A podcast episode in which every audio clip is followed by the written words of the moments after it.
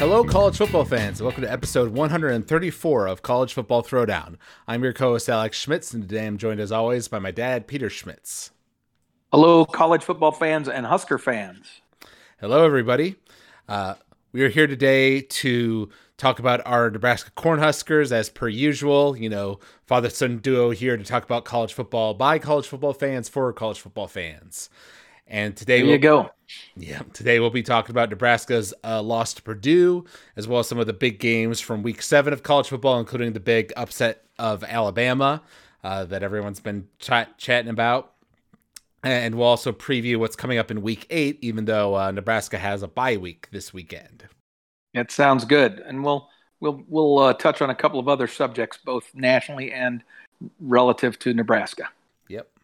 Uh, but before we dive into all that, we got to stick with our tradition and open up a cold beverage. Uh, yes. This week I have one of those my uh, Kona Brewing Company uh, Longboard Island Lagers. Wow, wow! Now is that a is that a, a darker beer? That's more like an amber, or is that uh, still a, a, a, you know kind of a yellowish looking beer when you pour it in a glass? I mean, I, I think it's lo- uh, it's a bit uh, uh lighter. Uh, they have a different one that's like their amber ale. Okay. Yep. Okay. Wow. I don't know that I've had that one. So enjoy. I am drinking a Labatt Blue from the Canadian country above us here, uh, one of their f- best pilsners that I really enjoy. So grabbed a few of those before we left Michigan. well, that's one of my favorites. Here we go. I know it's one of your favorites. Okay. Here we go. There's a little echo here. And There we go. All right. Um, so we'll be starting things off by, of course, diving into the uh, Nebraska game. Uh, and as usual, we gave predictions on the previous podcast. Uh, both of us were on the mindset that uh, Purdue was definitely the more talented team than us, uh, given the struggles that our offense had had in the previous week. Um, we were being a bit pessimistic, so uh, I predicted that Purdue would win 24 to 10, whereas you predicted that Purdue would win uh, 45 to 10. Um, and the actual score obviously ended up being uh, closer than either of us expected, um, even though it was still a loss of 43 to 37.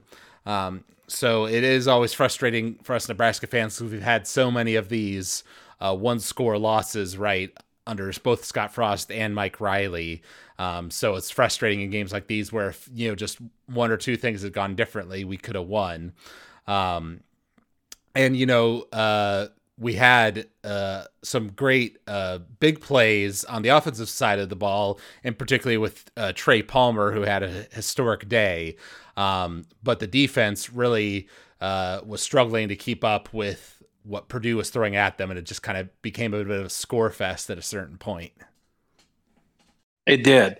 Yeah, that second half, it's like uh, every time they touched the ball, people were scoring. Um, which that was probably the surprise and maybe one of the disappointments to me about the game was I actually felt like our defense might have a chance to slow Purdue down a little bit. I, I you know, because our defense had been playing quite well. You know, the previous two weeks we had not allowed a second half score and and and that sort of thing. So I felt like uh, I know they were playing with great effort, and I thought, well, uh, you know, Purdue, um, although they have a very good offense, didn't necessarily have uh, what people would have described as a great running game per se, uh, until of course they faced us, and then they did. Uh, but uh, they also threw the ball exceedingly well as well. We couldn't stop them in any way, Yeah. it would seem. But but uh, um, they couldn't stop us, as it turned out either. Right. Well, it, it was definitely a uh, difference in kind, even though both offenses were able to score. For example, if you look at like first downs, they had 38 first downs to our 15 uh, and had over 600 yards of total offense against us. Um, and once again, you look at time of possession, they had 43 minutes to our 17. Uh, yeah, that- which is crazy, right? I it is crazy, but, but that's because so many of our uh, big scoring drives were off of big pass plays, right? And sometimes we would just score on that singular play, uh, which is great, obviously, you know, and uh, gets people excited and you know uh, can really help swing the momentum. But at the same time, you're you're not giving your defense much time to recharge when you're having such quick drives, right? And then they're back out there having to deal with the team that's been giving them problems. Correct. You are exactly right. Um, um, and and that was one of the things is I, I don't know that we ever really got the chance to adjust. Like you say, take a breath. Uh, let's figure out how we're going to adjust. And uh, up, you know, in the previous two games, I felt like the defensive staff had done some a really good job of making adjustments at halftime. This time, not so much. Right. Um, of course, one other big factor in the game was the uh, turnovers. Um, we had two interceptions while they had one. Um, and admittedly, the one we got right was near the beginning of the game uh, when they were about to score on us, and we got a pick that saved basically saved a touchdown or at least a field goal from happening. So uh, that was pretty good for us. Uh, but then uh, Casey Thompson threw two really underthrown balls, uh, which both of which, if he had put a little bit more height on them, uh, would have probably been completions. Like the the receiver was open in both cases, uh, but you know he just kind of uh, misjudged it, and uh, those were real momentum killers when they happened. They were. They absolutely were. Um, I, and I, I, mean, it was doesn't come down as a turnover, but I believe we did have a blocked. Oh yes, blocked kick. We did. So that that was a, had an impact on score as well. Um, but uh, but let's uh, talk about just one thing. You know, overall, well, a couple things. First, I will say that um, you know I I was proud of how the team um, you know performed from the standpoint of effort. You know, I I never saw them give up. You know, there there were moments in that game where you could easily have seen uh, you know a Nebraska team, given what's transpired with the team this year, they could have just packed it in right? When when the when the defense is giving up touchdowns, you know they could have really just put their heads down and kind of lost their focus, and and the wheels could have come off, and they didn't. Right? They they kept fighting and they kept fighting and they kept fighting. In fact, I would argue that you know late in the game, as badly as we'd played, we had them to a, a fourth down at midfield, and if it wasn't for a, a horrendous no call, which I've sent you the video on, right? Yes. That was the uh, I mean, that was just absolutely atrocious. Our guy literally got tackled, okay, in one of these uh, uh, rub route scheme bull crap things that that uh, Purdue is well known for doing. Literally, the guy got hugged. You could see the arms of the of the other wide receiver on the outside, and this this ends ended up being a scramble for a first down, right? Like a, a, a what what what would I say? It was a short run um, that ended up leading to a first down on a fourth down. If they don't get that, um, you know, we get the ball back with time and the possibility we're within one score of of scoring.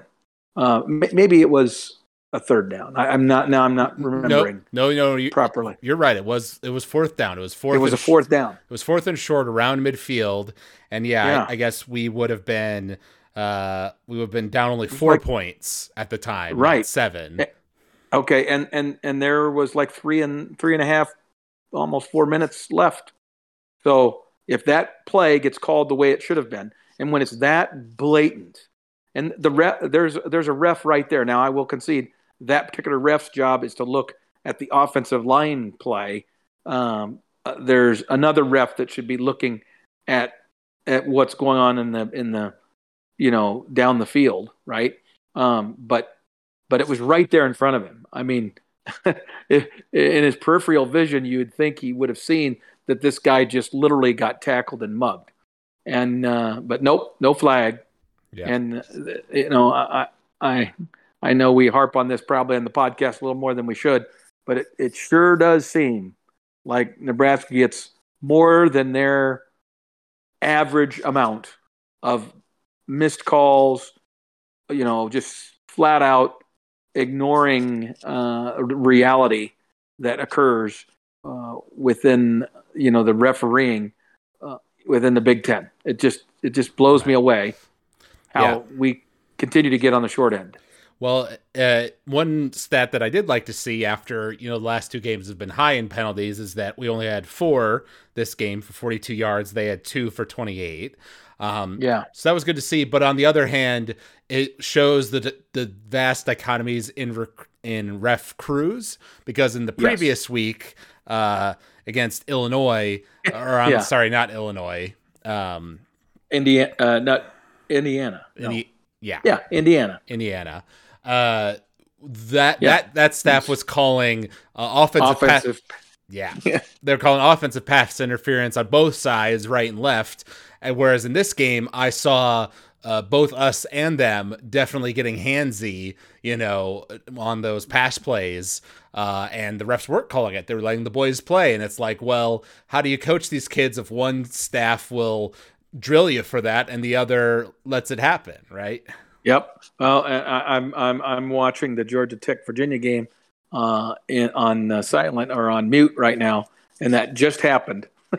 I mean, this defensive back absolutely got there early, uh, uh, knocked the ball away, and now the the other team's having to go for a field goal because that didn't get called, and he clearly was there before the ball, Yep. and he just hit the upright with the field goal. It was a short chip shot, and he missed it. Wow.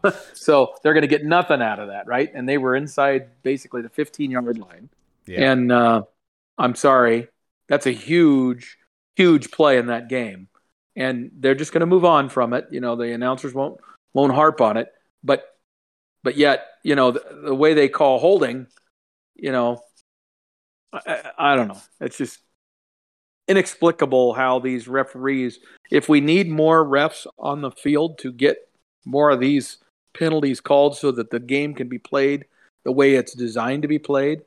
Uh, that I would prefer that. I'm a, I'm a, um, a purist, I guess, from that standpoint, and it frustrates me when you continue to see more and more of these failures Well, on the part of the referee crews. I, uh, I'm going to bring this up now because uh, so I don't forget it.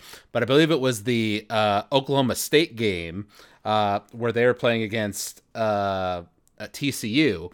There Dude, was yeah. there was a weird whole thing where uh, they went for a fourth down play and didn't get it, but the person who has the sticks on the field yes. Had it as third down Third down, and yeah. they and the Oklahoma State coach like wasn't arguing about it or anything, right? Because it was obvious everybody had been counting. Like it was fourth down, they didn't get it. You know, there wasn't a controversy, but the refs still paused the game, and it was a five ten minute thing before they figured it out, and everybody was just kind of like, "What the heck are we doing here, guys?" it was, I mean, Yep. it was bad. It was bad. Yeah. Well, and that's the thing. It's it's just uh, it, just doesn't make sense to me.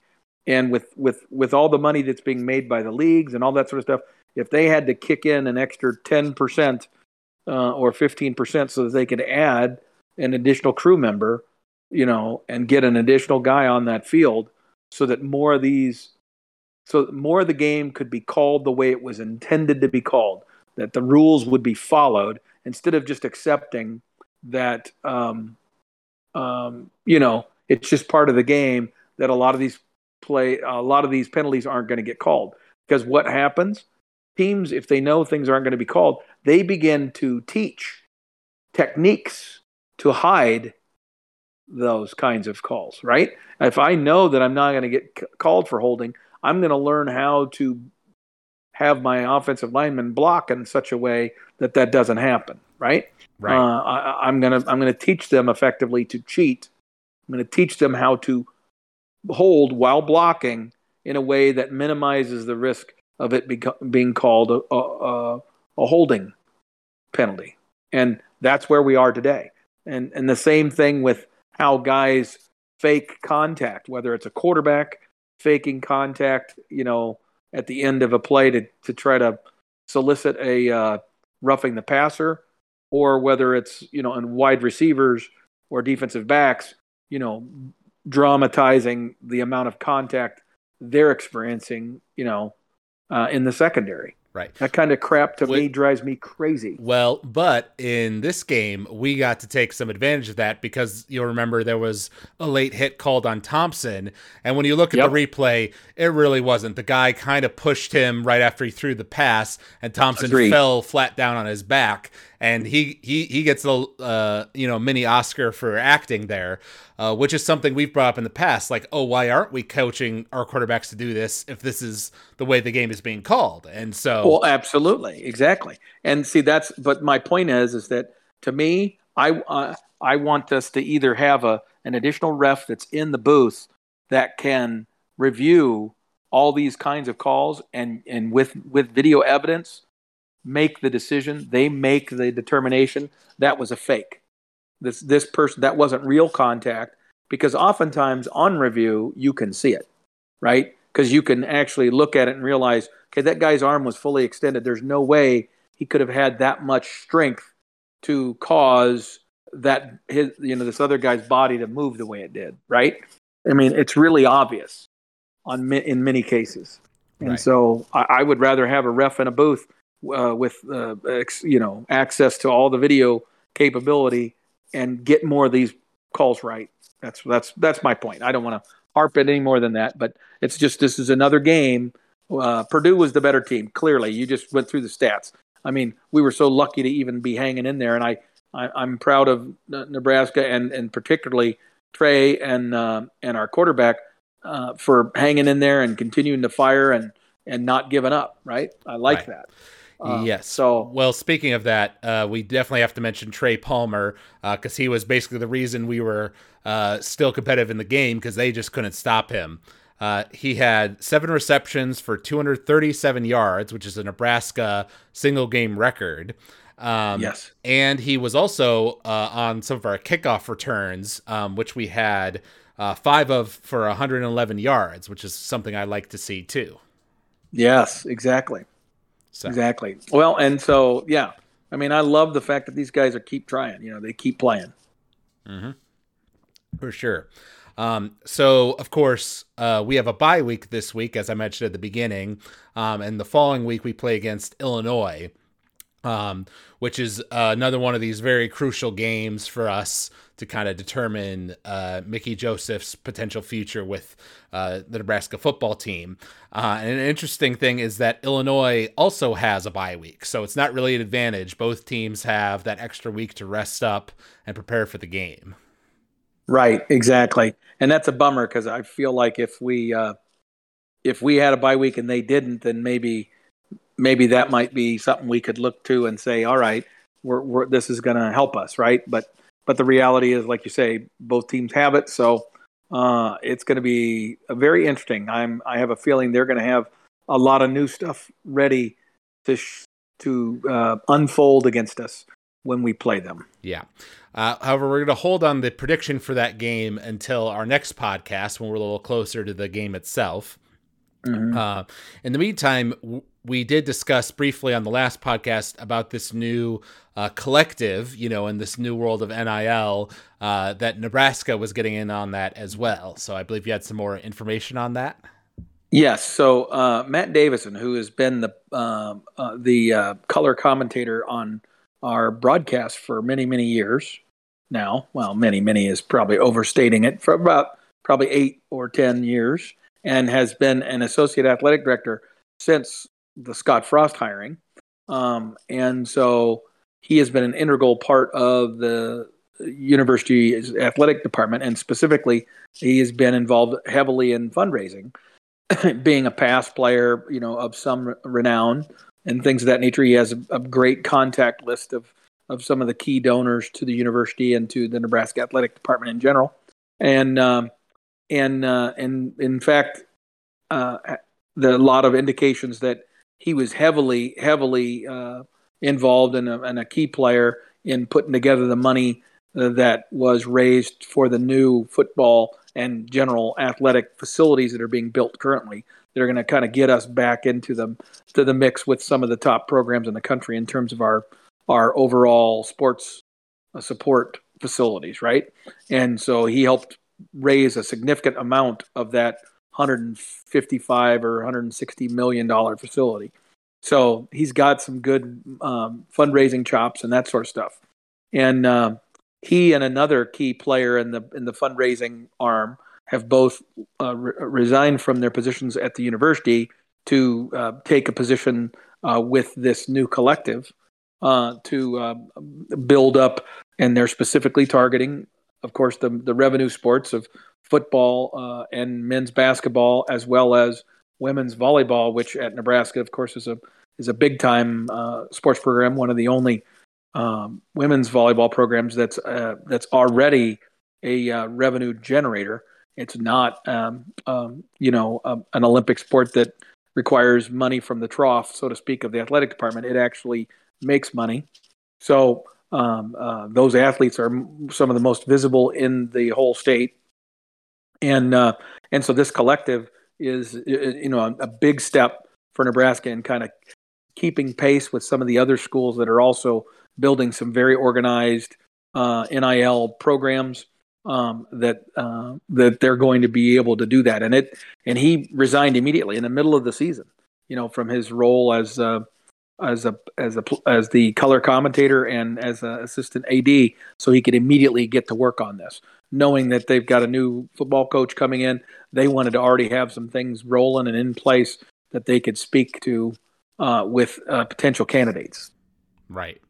Yeah. I mean, it makes sense. And then, like we said, in this NIL world, right, uh, you kind of have to uh, get with the times or get left behind, right? And well, and, and it's going to be real interesting, Alex, because there's there's a lot of people taking data, right? Everybody's taking note, and so there's two things: NIL and then the whole transfer portal thing, right? Everybody's making special notations about okay, all these transfers, all this movement happened, and they moved for NIL reasons. They moved, you know, through the portal, blah blah blah. How many teams really went aggressively after portal, and did they have success? I mean, imagine Nebraska without Trey and without uh, Thompson. Mm-hmm. Where would we be? Because we were probably going to lose uh, Adrian no matter what, because he was a fifth year, you know, so even before the transfer portal stuff happened, he was already a graduating kid with a year of eligibility, so he could have left as a graduate student in any case, even before the new rules, right? And so um, uh, Nebraska would be a hurting unit right now if we didn't have that, right? So, so, and you think about now, right now on our offensive line, that Anthony is starting now at right tackle for us. He was one of them too. So so uh, Nebraska would be in a in a in a world of hurt and uh, probably be winless at this point if it wasn't for those guys, right? right. So people are taking note of that, and and it's going to be interesting to see. I, I think y- you might overreact if you just look at this year, but three or four years from now, after there's four years of data on that stuff, there will be some real solid trends, and I have a feeling the people who are being aggressive uh, with NIL uh, structures like this uh, collective uh, are going to end up being on the positive side of that ledger. Yeah, no, I could definitely see that. I would have to look back at the timeline because I feel like Adrian didn't leave until after like we knew that Casey was coming and all that stuff. You know, no, it's it was the reverse. It was the reverse. Yeah, he yeah he had announced before. Uh, yep, we didn't we didn't know at that point in time we did not yet. We were already recruiting, and there was lots of talk about uh, Casey coming to to Lincoln um, as a transfer quarterback, right? So uh, our our coaching staff had already actively started going out and recruiting some portal depth um, at quarterback, but um, Adrian had not yet, um, or excuse me, Adrian had already made his decision before Casey did, or uh, Purdy. Right. Although then we we talked about uh, Texas A&M, right? You know, and how right. uh, they were the number one recruiting class this past year, um, and have had kind of mixed results so far in the season. Well, but but again, that that recruiting class can't be expected to be the backbone of that team this year. You know that that experiment right. and and determination really is still a couple years away. The, their issues are more internal in terms of much like ours um, uh, you know, they got some, it appears, some culture issues within their, you know, team that might need to be addressed. And that's that's one of the challenges I think with this whole portal thing is how do you build a culture when when you know the the flow in and out of the program is so dramatic. Um, you know, there's not enough stability to really create a group of leaders and then establish an expectation, unless you're in Alabama or a you know a Clemson or an Ohio State, where yeah, you have a couple of guys come in and out, but the vast majority of the players who matter are in there for you know uh, the long haul, so to speak, and they're they're part of the tradition, and and because they have success on their side, another person come in can do nothing but respect it. If you're coming into a program that's struggling like a Nebraska, what what what reason do you have to respect what the older guys or the guys that have been there a while have to say? You right. guys are losers. Right. Um, and one other uh, piece of news is that um, Isaiah Garcia Castaneda uh, transferred out of the program. Uh, he was one of our right, wide receivers. Um, and I know he didn't have uh, kind things to say about Mickey Joseph. Well, specifically, his dad uh, uh, took to Twitter and had some not so um, complimentary things to say about Mickey, and that and that was in response to Mickey basically um, uh, throwing um, a little shade at the, the wide receiver who left, simply saying, "Hey, we couldn't give him what he wanted. He wanted he wanted to be a bigger part of the offense, and we couldn't do that. So um, he left, you know. And so he kind of threw a little shade at this kid, and so his dad kind of came to his defense, so to speak, and said, "Well, you know, uh, Mickey's kind of making it sound like he quit on the team because it was it, he wasn't getting enough touches. He wasn't getting the ball enough. And but if you look at it, he he was the kid that had the most yards and the most uh, um, you know uh, pass attempts thrown to him during the first game of the year uh, in Ireland. Um, and then as things progressed from there on out, he got fewer and fewer opportunities to where he wasn't getting any. He was no longer starting. He wasn't really in the rotation anymore.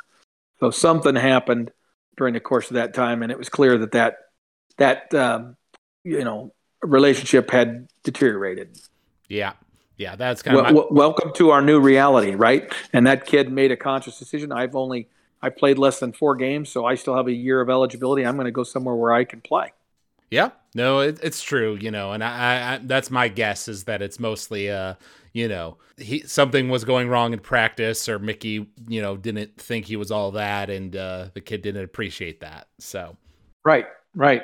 Well, and and and that's see, that's the power that the that the athlete now has to make that decision, and that kind of me first mentality is going to make it very hard to build a championship culture right? If that happens at Alabama, they say good riddance to him immediately and they don't look back and they replace him with a guy that's just as good. Now, Nebraska, on the other hand, not in that situation. And a guy like that, you know, he hurt our depth. Him leaving hurt our depth. Now, granted, he hadn't played much in the, the, the more recent games, but our depth in that room was diminished because of him uh, leaving. And so he was important, but but he wasn't willing to accept that okay i need to fight my way back you know? Uh, and and all the, the literally decades and decades gone by alex since football co- collegiate football has emerged as a as a legitimate sport i mean that that sticking around and hanging in there and even though you didn't like what the coach was doing or you felt he was being unfair to you or whatever you know the, the number of stories of guys that felt that way initially but were talked into staying by their teammates and their friends and stuff, and then and then ended up becoming superstars. I mean, there's countless stories like that, and there's plenty of them where they stayed and they never, and nothing ever materialized. And usually that was because they just weren't that good. That there were other players that were just better than them on the team, right? Right. Uh, but but but you, you stick it out was the theme, and the the rules were kind of in place to make it hard for you to make that decision. So team came first. Now it's me, me, me. And NIL enhances that me, me, me mentality. And so uh, now a coach is going to have to figure out how to play within uh, and organize and build his culture within the framework of that me first mentality while while still establishing the benefits of a team first mentality. Good luck on how you do that. uh, and I, I think that's still a big unknown just a funny anecdote. Um, I was listening to the Tennessee radio broadcast at a certain point uh, during the Tennessee Alabama game while I was driving, um, and I think one of the commercials was for uh, a, a, political candidate, you know, because election season's coming up.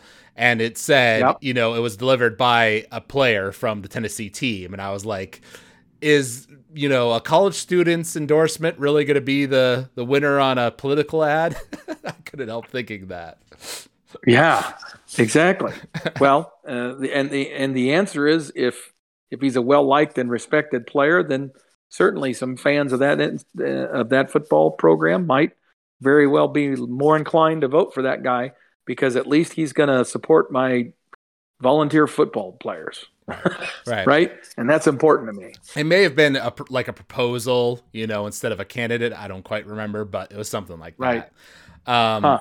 The one other small piece of news is that there was actually a uh, a court case where uh, the USA Today said that the University of Nebraska had to disclose uh, the metrics mutually agreed to in Scott Frost's contract. And so uh, Trev Alberts did reveal that, and it was to uh, make a bowl game and win six games. So that was kind of the. That was the minimum standard. That was what had been set down by Trev to keep Scott right. around. Right. Yep. And it's too bad that he had to share that I didn't know that it was a, a lawsuit that brought that out. Um, I thought that was just a, a, a choice that Trev made for some other reason. Uh, but that doesn't surprise me that that was the minimum standard. If he had gotten, I had said for a long time, if he got to a bowl game, that that he would be able to keep his job. Yep. Um, well, that's about what we like. What we were saying as yeah. well. Like six, yeah, five, it, five it, six wins was the minimum it didn't it, it doesn't surprise me i guess it's disappointing that it was that low that you're going to keep a guy around and continue to pay him you know four or five million dollars a year uh, to to be coaching a, a 500 football team eh, when the reality is is that next year given our schedule next year six wins this year unless some something magical happens would not lead to more than six wins next year just based on how our schedule shifts because our schedule gets a lot tougher uh, in the coming years. So, um, in terms of our crossovers, I mean, this year our crossovers from the other side of the you know the other division were Indiana and uh, Rutgers. So we went uh, and Michigan um, and Michigan, right? So we're two and zero oh right now.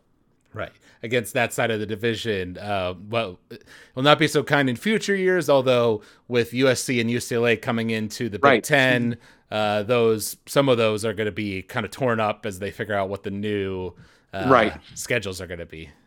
But the thing that irritates me about that is we've been in the Big Ten for you know ten years now, uh, a, a little more than ten years.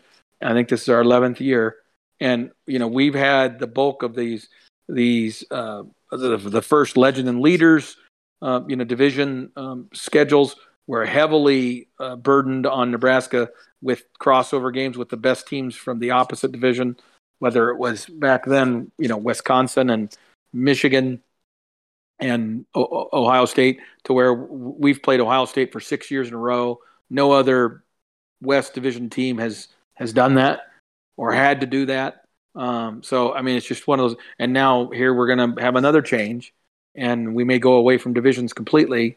And um, you know that they're going to push the reset button on the TV contract, and they're going to want to take advantage of the rabid and large Nebraska fan base that that watches television and attends football games, and they're to they're to put us up against those other uh, uh, um, big name blue blood traditional programs, whatever you want to call them, um, way more than a lot of the other folks that are our old division mates, and it just frustrates the hell out of me because, you know, I, I think our I think our win loss record would look a, look a lot different if we had been playing Iowa's schedule over the last six years.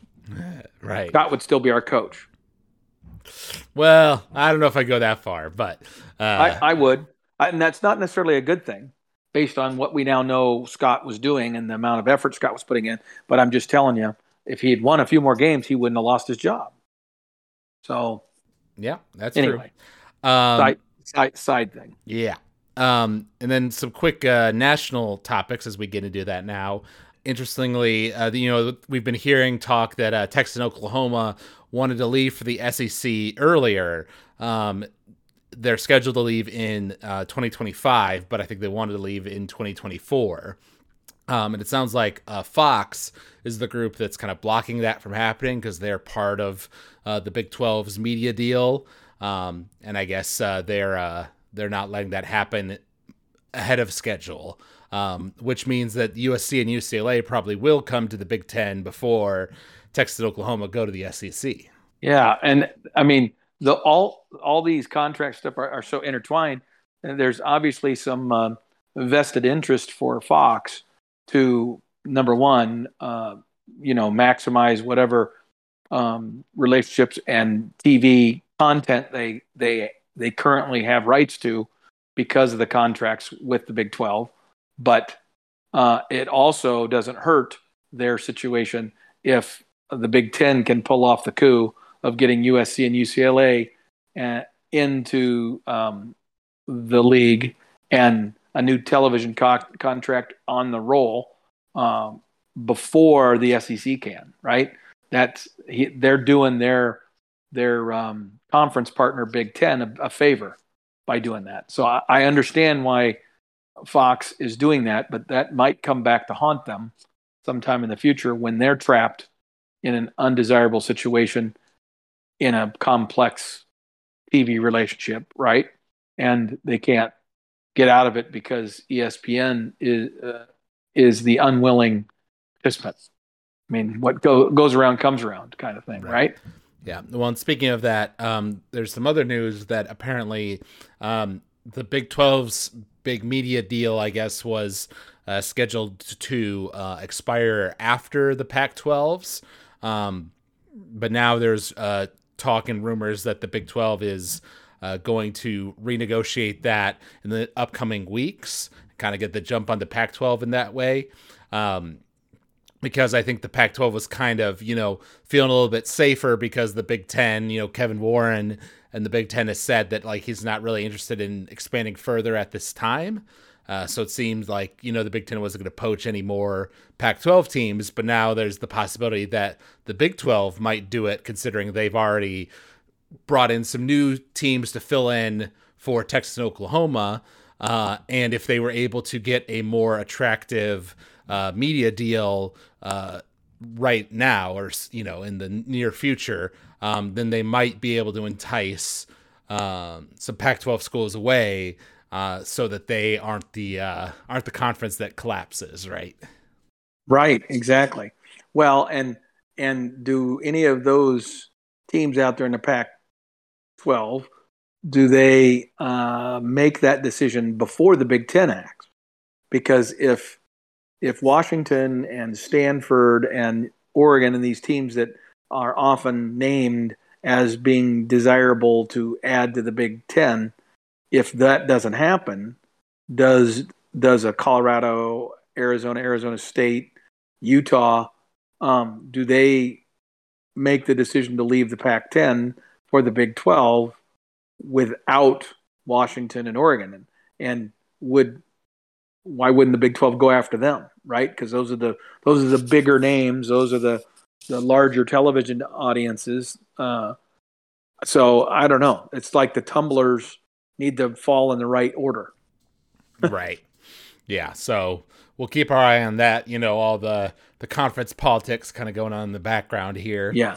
And I and I'm here to tell you when when any of these conference commissioners, whether it's uh, you know Warren or not, says, "Oh, you know, we're not, we're going to stand pat for right now," uh, you might as well believe the opposite of that. so I'm not, I'm not buying any of that crap. Uh, they're always looking. Fair enough. Um, so now diving into some of the. Hey, may, may, I, may I mention one more thing? Oh. Today uh, was um, the college football playoff committee meeting. You know um, that group? Yep. They had a meeting today, um, and uh, so they did a press conference afterwards. They did not m- make any final decisions or anything like that. They weren't able to come to agreement. Um, so time's kind of running out on them because you know they were trying to get it set up so that 2024 would be the first year of the new college football playoff. They wouldn't wait till 2026 or whatever it is. They were going to try to pull that forward, but they weren't able to come to you know a mutual agreement for everyone um, to to pull that forward by two years. So they're still working on it. They haven't given up on the idea, but uh, they are um, they they did not make any major headway. I see. So is the thinking then that like the 12 team playoff is something that's going to happen, but now it's a question of just how fast it comes about. Correct. Exactly. When it, when is it going to happen? Right. Right. So, um, I see. uh, but and they were, I didn't realize they were trying so aggressively to get it to 2024, but apparently that was that was the hope. But that's starting to fade. They admit that time is not on their side for that to happen. I see. Yep. Well, we'll see. You know, I, I think uh, obviously there's appetite for the 12 team playoff, and so if they're going to do it anyways, why not you know get to it sooner um, and get that extra money rolling in and all that. Well, Um, and that's that's the logic. But you know, the, the the conferences are are working really hard to you know leverage their little piece of the pie because that that kind of helps guarantee or sustain their existence a little bit. Right, right. That's true. Um, so talking about week seven of college football, it was an eventful weekend. I actually, um, I ended up going to a, a bar that was kind of cool here in LA and watching a lot of the games uh, there, including Nebraska's game, of course. Um, and uh, the big one, of course, that everybody was talking about was Alabama versus Tennessee, which was played at Tennessee. Um, and uh, we gave predictions for that particular game, uh, and I was on the side of uh, Tennessee. Uh, you were. Yeah.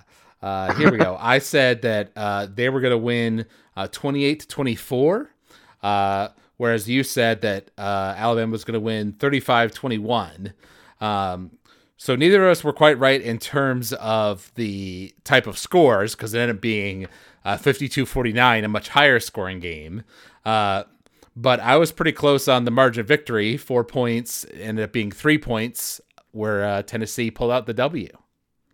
Yes, and uh, and like say, the the important thing is you picked Tennessee to win it, and I uh, espoused greatly about you know how I felt like Nick Saban would have his guys ready just because they had played poor so poorly the week before, and um, um, usually he's able to inspire a, a dramatically improved performance the week after he has what he considers a substandard performance. Um, but he wasn't able to do that, right? Like, uh, I mean, I didn't get to watch that game to see how it unfolded, um, so I don't know if did did one or the other of those teams have a considerable lead and then lose it as the game progressed, uh, you know, to late stages, or was it pretty much back and forth the whole way? Um, I mean, Tennessee, I'm pretty sure they had the lead the majority of the game, um, Okay.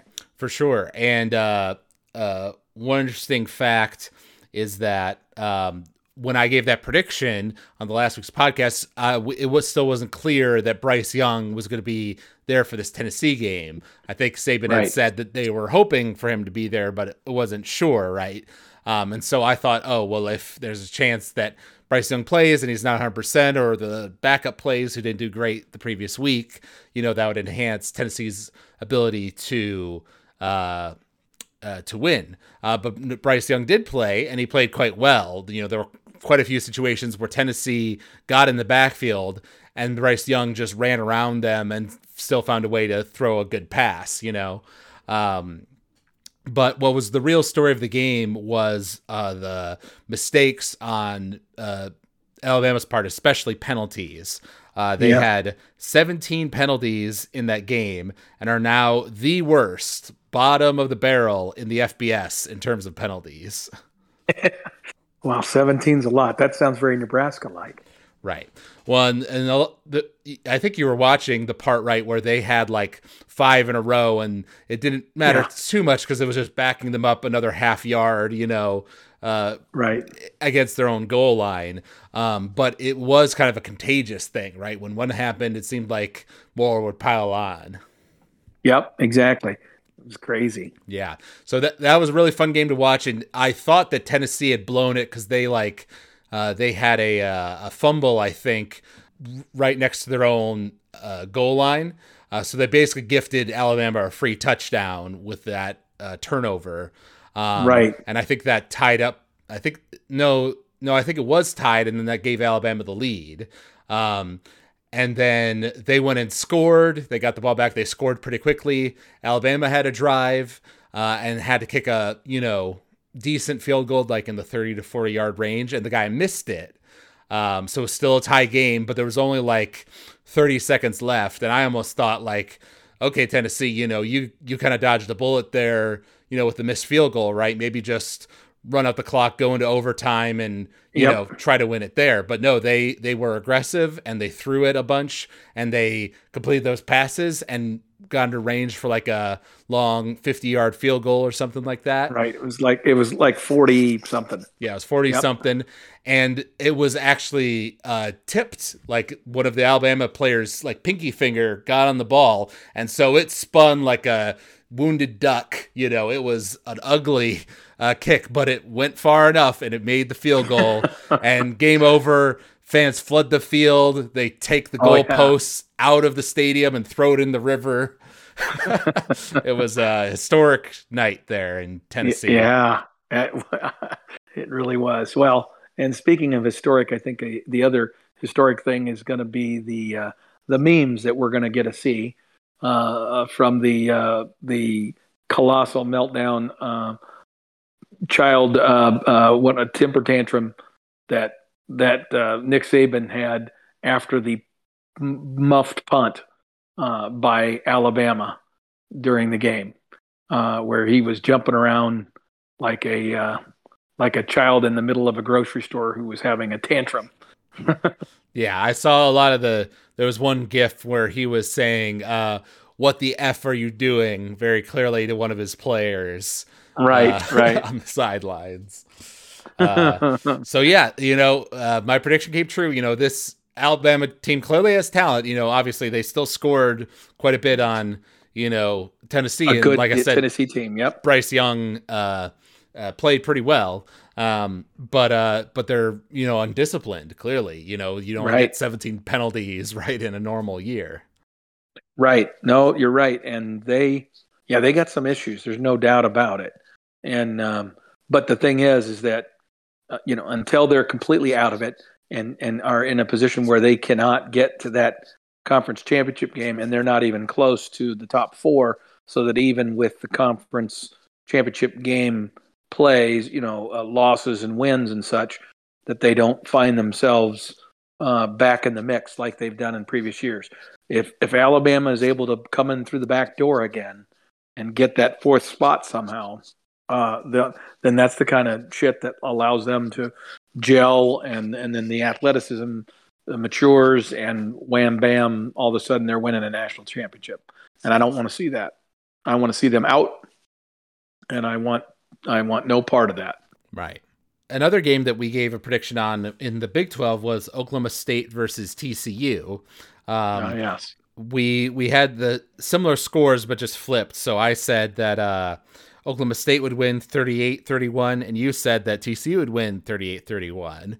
Um, yes. And it was looking like it was going to be a pretty solid Oklahoma State victory. They had like a 17 point lead around the middle like of at half.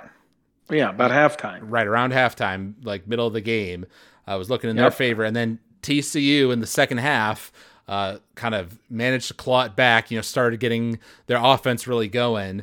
And so I think they were able to uh, to tie it up, go into overtime, and then uh, I think Oklahoma State turned it over, and so it was an easy uh, field goal kick for the win for TCU. So I saw Oklahoma State fans were saying that uh, with this their coach who's been there for a long time, you know, been quite successful there. But I think their criticism of him is that he uh, puts his foot off the gas. You know, he goes too conservative, right, and uh, mm-hmm and kind of lets teams get back into it when they shouldn't. Uh, yes. Okay. Well, uh, let him criticize him. Maybe he becomes uh, interested in the Nebraska job. That's all for that. Um, well, he's a guy that I'm sure Trev probably had on his list to talk to. Not even necessarily to talk to him about our job, but to just talk to him about what it what you need to be a good, you know, Power Five head coach because that guy's been consistently successful for a long time. Right. He's not won a lot of championships or anything, but he's a darn good coach. Yep.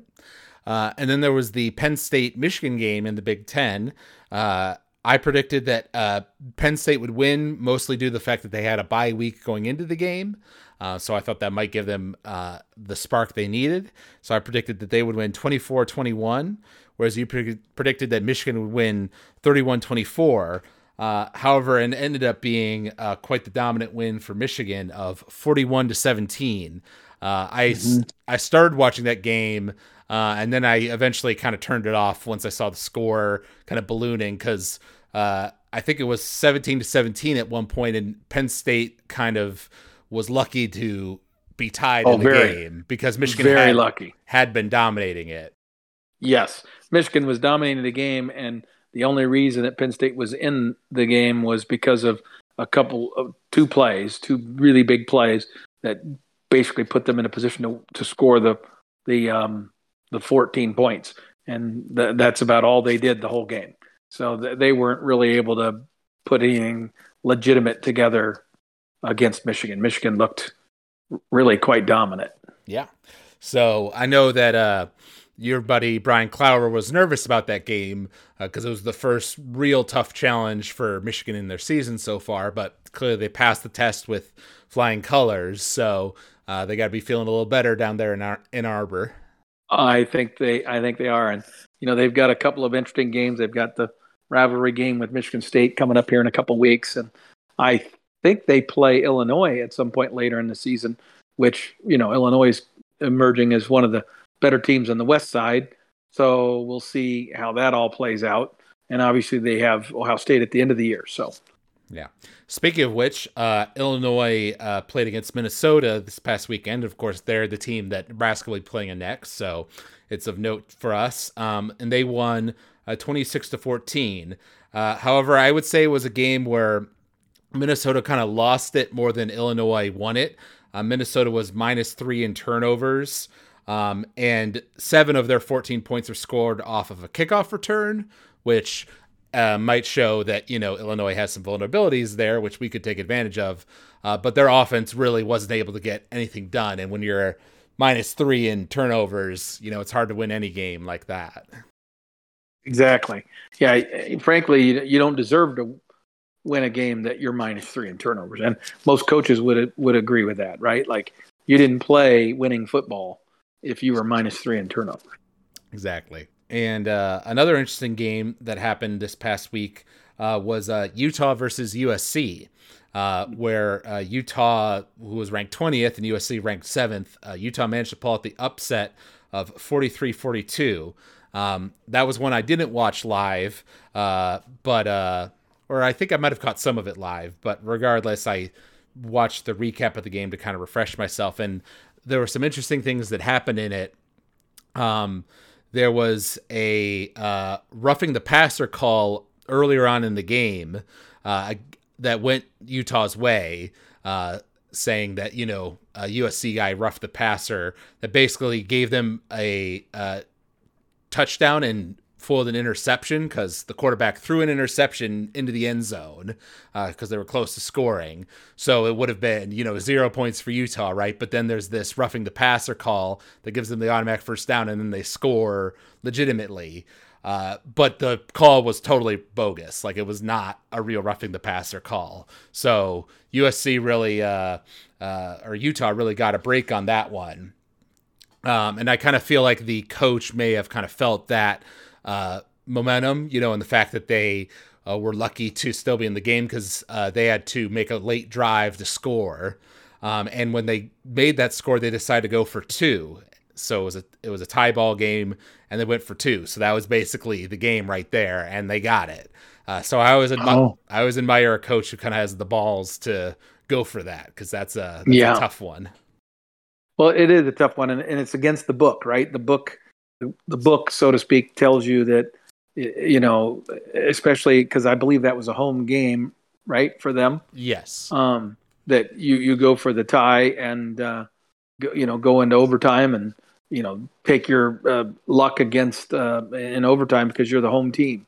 Um, but um, but I agree. Uh, I, I think oftentimes you need to assess the situation and and and if you have a if you have a play that you really believe in and that uh, is either a counter off of something you've had success with within the game plan that you already have implemented or something, then you, you know you you gotta you gotta do it. Whereas if you're really struggling on offense and uh, you're like, man, this is as close as I'm gonna get, that would be another reason to do it, right? Like if I go in overtime, my chances are are not very good, that I'm going to be able to drive it down and score in the red zone because we are, you know, 0 for 4 in the red zone or whatever. So it just, I wish that coaches would take the circumstances of that particular game and not just make the decision based on the book, so to speak, so quickly. Yeah. Um, I'm going to run through a couple of uh, other scores here that we can talk about. Um, Baylor played against West Virginia uh, and lost uh, 43 to 40. Uh, so uh, they've kind of lost a couple games here uh, that they wouldn't have liked to. Uh, and I believe their starting quarterback got hurt in that game as well. Yes. So I, I couldn't help thinking, like, well, maybe, you know, Baylor having a bit of a disappointing season by their recent standards. Maybe that's good for Nebraska going after Dave Aranda, you know? if if they want to. But you know, again, he's he's hurting his perceived value, right? Because again, he's he's a young head coach. He really doesn't have that many years as a head coach. He's got got quite a number of years as a defensive coordinator with great success in both the uh, Big Ten and the SEC, and um, and he has one really good year uh, in, in the Big Twelve uh, as a head coach. But now he's like in his third or fourth year there, and th- these are his players now. Most of the players from the previous regime are, you know, graduated and gone. And he came into the season basically top 15 preseason ranking, uh, preseason uh, number one in the Big 12. Most people were picking them to win the Big 12. And now, you know, heck, they, they, looking at the rest of their schedule, they might struggle to get the six wins. Could be, could be. Um, one interesting thing about the game, because I watched the recap of it, is that because uh, West Virginia won by three points, right? Uh, and they had one of the rarest things you'll see in college football, which was a blocked PAT uh, taken back for a safety. Um, right. So right there, that's a three point difference, right? Because Baylor missed on the one point they could have gotten, and West Virginia got two points off the safety uh, which basically right. ends up being the three point difference that won West Virginia the game, right? Yep, yep, exactly, exactly. So yep. that was an interesting one. And then there was uh, one I know you watched, which was Michigan State versus Wisconsin, uh, kind of an, oh, yeah. an, ugly game that went into double overtime where Michigan State managed to win 34 to 28. Yes, and it was. Uh, it was just one of those games. Um, I, I, I, I can't even accurately describe what I was watching while I was watching it, uh, just in terms of, you know, both teams were having success, but then they wouldn't. Uh, and I guess that's all I can say is that they would find ways to not have the, uh, the kind of, okay, this team's starting to get it going, and then something would happen to the other team. It was just really uh, hard to get a feel for the game. I'll just put it that way. Right. And um, and so when it went into overtime, I, I really thought Wisconsin would win it. Once they, even though I believe it was a home game for Michigan State, I thought Wisconsin kind of was going into the initial overtime uh, with a better in a better position to win the game based based on what I had witnessed. Uh, but then, uh, um, you know, weird things happened, and eventually, I think there was a turnover on like the first play of the second overtime. Um, um, so you know that team didn't get any points. So then the other team just had to effectively get at least three, and then they would have won. But then they ended up getting seven. Like on one of their like their second play, they they threw a touchdown pass. Right. Yeah, that'll be interesting to see because I know you mentioned that you were impressed by Wisconsin's performance the previous week, and of course they've got their new coach uh, mm-hmm. as well. Um, so you kind of thought that maybe they were turning the corner, um, but they lost to a Michigan State team that's really struggled this year so far. Uh, right. Right, and and I, I just don't know what that means for Wisconsin. I feel like they, you know, they were starting to get their offense in sync and their offensive line was maybe getting a little better. And they obviously sports scored some points against Michigan State, and and I don't know that Michigan State's defense is is horrid or anything. So, uh, but you know, we'll just have to see how this all plays out with Wisconsin because um, um, we obviously have them on our schedule. So right. Uh, um, and before we get into our predictions for the Week Eight games, I know uh, you wanted to talk just a bit about Nebraska's coaching search. Obviously, that's something that's kind of been going on in the background, and I kind of brought up the uh, the point about Dave Aranda, you know, potentially uh, being more available to Nebraska. Um, what are your observations from recent weeks? Well, you know, the, the thing is, is that, that people keep, you know, pounding some of the same names, and every week there's a, a few new names that come on the list, and then every every one of the guys that's on the on the list that's been discussed, you know, people are observing their uh, weekly games. So an Aranda loss or Matt Campbell losing at Iowa State, uh, that, those kinds of things, all of a sudden starts to change people's minds. And I, and I just feel like you know what, all of this is just gobbledygook. It's just consuming people's time. And if if I tried to take a step back and say, okay, you know, what is what is uh, Trev Alberts doing? Well, uh, as soon as he, you know, knew that um, he was going to let go of Scott and move on to another coach, he had already been doing some preparations. He's he's been having conversations, uh, most likely since just a few days after he took the job as athletic director a little over a year ago, with the people that he does know within um, you know the sports uh, uh, administration um, groups. But he's also a former player, so he was reaching out to you know former players at Nebraska, former players that he played with, uh, at, you know, in in in professional football, and um, and you know some of his broadcasting connections. I mean, he was probably talking with anybody and any anybody that that he thought might have some legitimate uh, expertise in what it takes to be a great head coach, right? And then he has his own opinion, and and I think so. I think there's just been a lot of investigating going on, and then he's really doing this with the assistance of a search team that uh, you know they hired to help them with the, the selection. And so they've got a criteria they're working on, and they're probably working on a on a group of. They probably started with 15 or 20 names, and they've worked it down. And I would guess that at this point, it's probably down to a top five. And now they've reached out to all five of those people directly or indirectly, and they have a feel for you know both their own personal pecking order of what they which one of those guys they'd like to go after first, second, third, and they also um, probably know how warm those people are to the possibility of coming to Nebraska.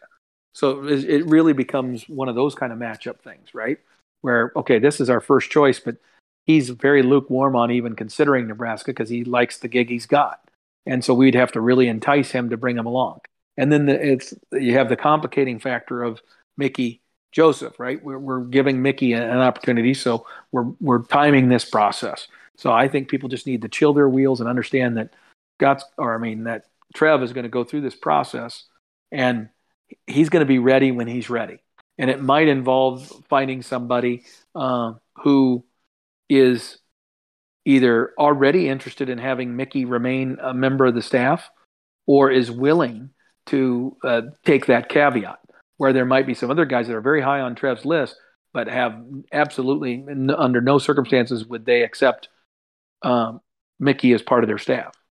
You know, and and so because because I think in a perfect world, uh, best case scenario for for Trev would be that Mickey does well enough that people want Mickey to be the head coach a little bit, but not so well that that that there's big pressure for him to make Mickey the head coach, so that you could maybe say, okay, Mickey's going to stick around, and and maybe our our our, our um, um, Busch, Billy Busch, those two guys stick around with the new head coach. Mm-hmm. Um, yeah, no, w- when we've talked about that before as a possibility, um, one thing that we had said was that this stretch of four games right here in the middle of the season was very key to whether Mickey would uh, potentially uh, remain as the head coach. Um, and we I would had, agree. And we had said that uh, three and one uh, would be uh, very good, you know, and kind of like the the passing grade that he needs. Whereas uh, two and two, eh, probably more mixed bag, maybe not Mickey. Um, and so right now we're two and one, right? We lost here to Purdue, but you know, in a competitive way, we didn't get blown out. Um, right. So this next game against Illinois, I think, is really key to uh, where Trev lands on that. Right. You know, I, I would agree. I would agree, and and because uh, I know he he knows he will get greatly criticized if he chooses to hire Mickey by a certain portion of both the Nebraska support network of, of supporters, but also nationally, because it's going to be like, well, this is just like you know Helton out at USC and other examples where you know the popular uh, uh, Ed or- assistant become yeah Ed, Ed Orgeron, yeah. right? You know people like that. Uh, and, and how often does that really translate to great success like Dabo Swinney Right. So, um, um, but you know, it's not that simple, right? There are there's some dynamics there that that that are at play, and and so I think the easiest path for for Trev might not be the one that he gets, but the easiest path would be for Mickey to maybe win a couple more games, end up five and seven, not quite good enough to get to a bowl game, not quite good enough to have all the fans clamoring for Mickey to to be the next head coach, but enough success that whoever Trev does choose will see the value in keeping a guy like Mickey around, right? And and maybe Billy Busch is t- tied to that as well, depending on what the defense does the rest of the year. Um, so that because those are two coaches that number one understand Nebraska, number two have a history of of outstanding recruiting performance, and and are showing uh, themselves to be at least pretty good coaches, if not really good coaches, right? H- hard to tell in such a short period of time, but but I feel like Bill Busch particularly has taken a defense that was uh, uh, just in shambles and has made it uh, into a defense that, while still not great, is playing with great zest and and, and hard for four quarters, and he is scheming it and um, and calling it in such a way that he's giving them he's putting them in a position to succeed. Right. Even if they don't execute but but uh, so to me that's a big deal. And i would love to see those two guys hang around uh, on a on a future staff with say a dave aranda as a coach or a uh, matt Rhule, um, you know or whoever they might end up with. Yeah. There's a lot of conversation out there about lane kiffin Okay. Well, I was going to mention because we we, t- we talked about Matt Rhule on the previous podcast, and it's since yeah. come out in a statement from somebody who knows him or whatever that uh, there's very few college uh, positions he'd be interested in, none of which are open right, right now. Was basically the statement. Right. So yep. uh, I don't think any Nebraska fans should be crossing their fingers for him. I agree. I agree. And uh, and if I'm him, and I, I've got basically two to three years of eight million dollars a year guaranteed uh, because of the contract I signed, you know, why would I be in a hurry? I, would be f- far better off waiting until that one of those select jobs came available, and then I make them aware I'm interested. That doesn't mean he's going to get it, but he has the luxury of time to do that while going and do and rehabbing his reputation a little bit by you know hanging out with a bunch of people who know the foot know the sport. So yeah. Talking about uh, week eight of college football, which is coming up here. Um, probably the, the, maybe the biggest game uh, and the one we'll be predicting today is in the Pac-12 with UCLA against Oregon. Uh, it is at home for Oregon, and obviously they had the embarrassing loss to Ohio State at the beginning of their season. Uh, but since then, they've done much better. Uh, while UCLA is having their best season in a long time, uh, beat USC right. Um, or uh, well, I'm sorry, they haven't played USC yet, but um, you know they're they're doing well. Yes, exactly. Um, so I guess the question is, um, do you think you know this momentum that UCLA is on can uh, propel them to beat a talented Oregon team, uh, or is Oregon's talent and home field advantage too much? You think? Yeah, that's a good question. Um, and um, you know, I don't know. Uh, uh I, I'm not a huge fan of either one of these coaches, but they're both doing a good job this year. Um, a Chip obviously has the, a great reputation as a brilliant mind and all that. And then the guy up there in the, in uh, Oregon is is a brilliant recruiter. Um, so, um, uh, but I, has less um, reputation, let's say, as a great coach. You know, game preparator, preparer. Um, um, so, but it's at home, and that Oregon home field is pretty significant, right? Right. So, uh, I'm gonna say I'm gonna say uh, Oregon. Oregon wins this one because they're at home, and that home field matters in this particular uh, uh situation. Even though I think uh, Chip is the better coach. Okay. Well, what's your score then? Gosh, um, both of these guys are scoring some points. Although um, UCLA's defense is, has been maybe better than you know recent years, right? So I'm going to still say because of the environment and everything like that, that there's going to be some uh, big plays after some feeling out time. It's going to start slow, but it's going to end with a bang. So it's going to end up being like a 35 31 Oregon. Okay, interesting. Uh, so I just uh, Googled UCLA here. Um, so the the big one I was thinking of was Utah. So the Utah team that just uh, beat USC beat here. USC, yeah. Uh, they beat Utah uh, 42-32. Um, and that was on October 8th. So they've had a bye week. Uh, so they've had extra time here to prepare for this Oregon game. Um, and as I mentioned, um, uh, UCLA, I feel like they've got great momentum because you know they're having this unusually good season, right? Whereas for Oregon, um, you know, there there's more expectations on them. Uh, now I've just clicked on Oregon, and um, they also had a bye week, so I guess the bye week goes both ways. So both teams have had time to prepare, which uh, may favor Chip Kelly, right? Like you mentioned, if we think that he is the better game day coach, and we know he loves his, you know, complex offensive schemes and stuff, right? If he's had two weeks to prepare for this particular game, I think he might uh, throw some surprises Oregon's way. So uh, I'm going to predict that it'll be a close game, uh, but that UCLA will pull out uh, the win uh, away. Um, and it'll be a high scoring game, typical of the Pac 12. Uh, so I'm going to say it'll be UCLA 45 to Oregon score of uh, 38. 45 to 38. Wow. Yep. I'm going to go with that. All right. Uh, and then in terms of other games in week eight, um, one I'm I'm kind of interested in is Clemson versus Syracuse. Um, it's at home for Clemson, uh, and they just played against Florida State last week and won uh, 34-28. Um, Florida State kind of uh, made a push late, you know, to make the game closer because I think Clemson had like a 21 point lead at one point. Like they were really controlling the game for the majority.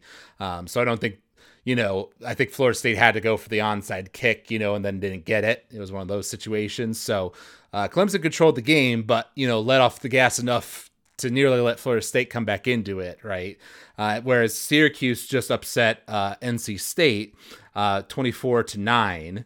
Um, so they've clearly got some talent. So I predict that Clemson's going to win that game, but I think Syracuse uh, could make it close. I agree. So what is the score? I will go ahead and say, um, I'll say that uh, it's a bit lower scoring, uh, and that Clemson's able to win 28 to 21. All right, that's good. Now, see, I don't know that much about Syracuse. I have to admit, I, I haven't followed them enough, you know, and so um, it's probably recency bias uh, with uh, the success that Clemson has had. So I am going to go with uh, Clemson winning, and um, and I'm going to say that it's going to be 35-21, a pretty comfortable win for Clemson. All right, fair enough. Very cool. So yeah, there's a couple other games here that we won't predict, um, such as uh, Texas playing against Oklahoma State, uh, Alabama playing against Mississippi State, and TCU playing against Kansas State. Um, so some kind of interesting uh, matchups from teams that either won or lost big uh, the previous week. you know, kind of seeing how they bounce back and react to that. Right. Well, I'm curious about. I believe Penn State plays Ohio State in the Big Ten this week, and uh, no, uh, no, they, they play. Penn State plays Minnesota. Oh, okay. It must be the following week. That's the Penn State Ohio State game then. Okay. Okay. Penn State plays Minnesota. Well, that'll be interesting. yeah. Uh, yeah. Minnesota. I'll, I'll, have my eye on. Minnesota coming off the loss to Illinois. Penn State coming off the loss to Michigan. So, uh, yeah. N- neither of them with great momentum, but I, I, it's at home for Penn State, so I feel pretty good that they'll they'll win that solidly. Well, and if they do, um, you know that that really puts Minnesota's you know season um, you know, in a downward spiral then, because there, there's a series of games there that, you know, they uh, have lost. And so all the momentum from early in the season when they were winning all those games is going to be gone. Um, so not that that hurts my feelings. nope. Nope. Well, it gives me a little bit more confidence going into our game against them later in the season. So mm, yeah, maybe so. Cause that's at home. That's a home game for us. If I remember correctly, we play Minnesota at home. Right. So, all right. Well, it's a bye week for Nebraska, but we'll still have plenty to enjoy about this uh, weekend of college football. I'll actually be doing a lot at a film festival this weekend, um, oh. so I won't really be able to watch many of the games, but we'll see how it goes. Yeah. All righty. Yeah. Well, enjoy your weekend and uh, what you got going on, and we're gonna do the same here as we as we do our little wandering travel. Uh, uh, from uh, our uh, our summer home in Michigan to to our ultimate destination down in Florida. you say summer home in Michigan as if you guys have some palatial estate up there. uh, we do. it's called an RV. there you go. All right. It's, it's, a beautiful one, though. That that's All right. it is nice. It is nice. All right. Uh, so if All you, right, if you out there enjoyed listening to us, you can email us at huskerpete13 at gmail.com. You can also find us if you search for College Football Throwdown on Apple Podcasts or Spotify. You can leave us ratings or reviews there. We always love hearing from the fans. We'll read any comments we get out on the air. So thank you all for listening, and thank you, Dad, for joining me for this episode. And until next time, go Big Red. Go Big Red.